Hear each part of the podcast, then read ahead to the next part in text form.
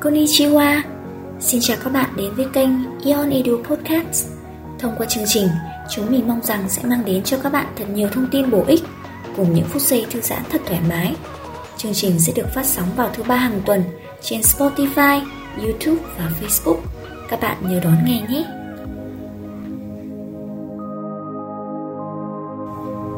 Chào các bạn, mình là Nhung, đến từ team Academy. Trước khi đi vào nội dung chính của podcast, bạn hãy thử lấy giấy bút và ghi lại xem mình đã làm được bao nhiêu trong số những điều dưới đây nhé. Đầu tiên, bạn có nhớ ngày sinh nhật của bố mẹ mình? Nếu có, bạn đã từng nói lời chúc mừng trực tiếp đến bố mẹ của mình chưa? Bạn đã từng nói với mẹ rằng con yêu mẹ và ôm hôn mẹ của mình bất cứ khi nào mình thích. Nếu đang phải sống xa nhà, bạn gọi điện về cho bố mẹ, anh chị em mình và nói rằng bạn rất nhớ mọi người.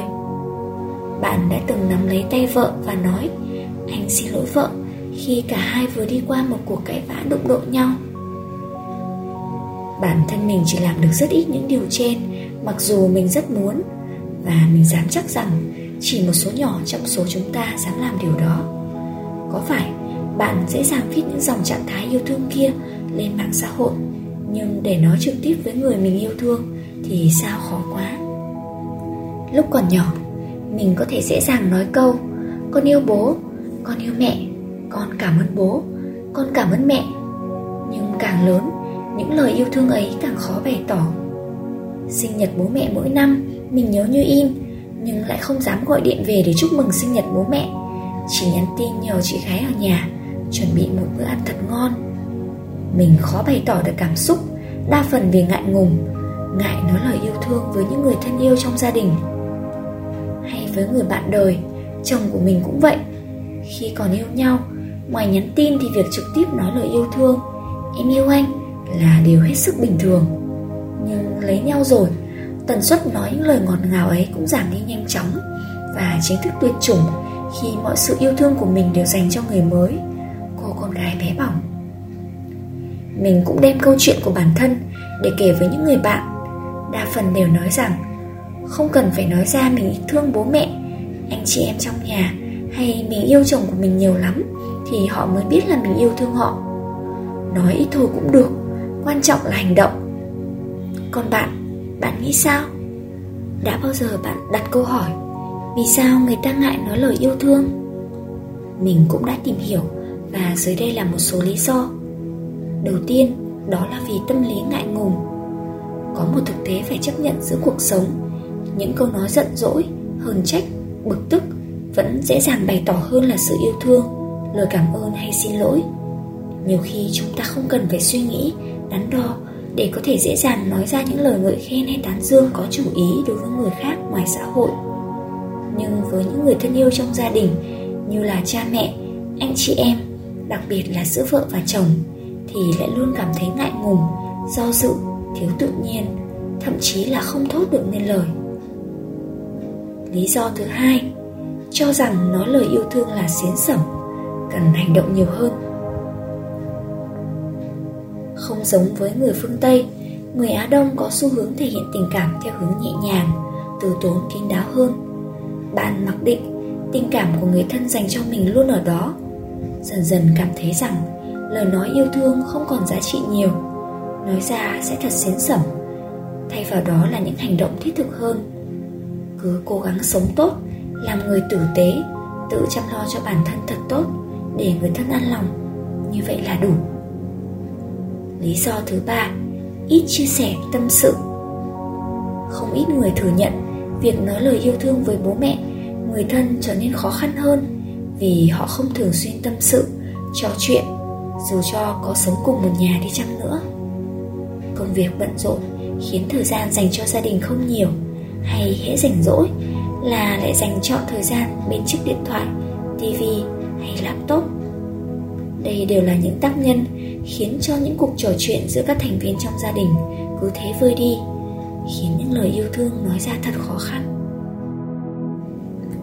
một trong những kết quả khi nghiên cứu về nước của tiến sĩ Masaru Emoto, giám đốc viện Hado ở Tokyo, Nhật Bản và nhóm nghiên cứu của ông cho thấy các tinh thể nước sẽ có hình dạng đẹp hơn khi con người ta thầm thì vào nó lời yêu thương mỗi ngày. Ngược lại, các tinh thể nước có hình dạng rất xấu xí nếu người ta thì thầm vào nó những lời tiêu cực. Từ những kết quả thu được, tiến sĩ Emoto viết Từ ngữ là rung động của bản tính Từ ngữ đẹp tạo ra bản tính đẹp Từ ngữ xấu tạo ra bản tính xấu đây chính là căn bản của vũ trụ. 70% cơ thể người là nước. Chính vì thế, nếu được nghe những lời nói tích cực, yêu thương mỗi ngày thì tâm trạng con người sẽ tốt hơn, dẫn đến những ý nghĩ tích cực và hành động đẹp hơn. Qua nghiên cứu trên, chúng ta có thể dễ dàng kết luận rằng việc thường xuyên bày tỏ những lời yêu thương là chất xúc tác vô cùng quan trọng để hâm nóng trái tim của mọi người, giúp cho sợi dây gắn kết gia đình ngày một bền chặt, tạo nên những hiệu ứng tốt trong ý nghĩ và hành động. Mình biết là để bắt đầu nói lời yêu thương với mọi người có thể khiến bạn cảm thấy ngại ngùng, xấu hổ. Nhưng khi đã nói được rồi, ta bỗng thấy nó đáng yêu vô cùng. Và bạn ơi, cuộc đời vô thường lắm. Mình cần học rất nhiều, học nói lời yêu thương cũng không ngoại lệ. Chưa bao giờ là muộn để nói lời yêu thương, phải không nào? Và dưới đây là một số gợi ý của mình dành cho các bạn, để nói lời yêu thương dễ dàng hơn. Đầu tiên, hãy dành thời gian để lắng nghe.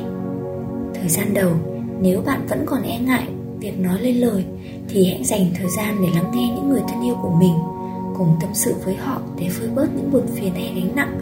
Từ đó sẽ giúp cả hai gắn kết, yêu thương nhau hơn. Thứ hai, hãy quan tâm hơn vào những dịp đặc biệt.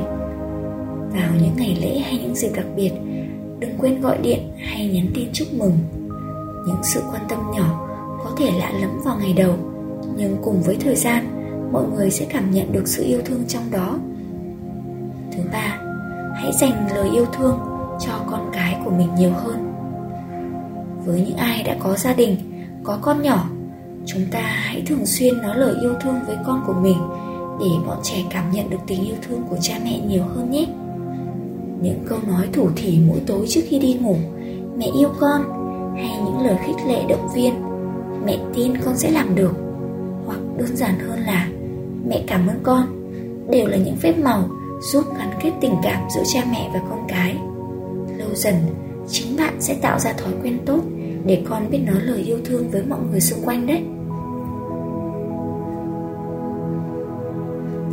Hy vọng rằng với những chia sẻ trong tập podcast này các bạn sẽ hiểu hơn về tầm quan trọng của việc nói lời yêu thương và sẵn sàng mở lòng để dành tặng những lời yêu thương cho người thân của mình nhiều hơn nhé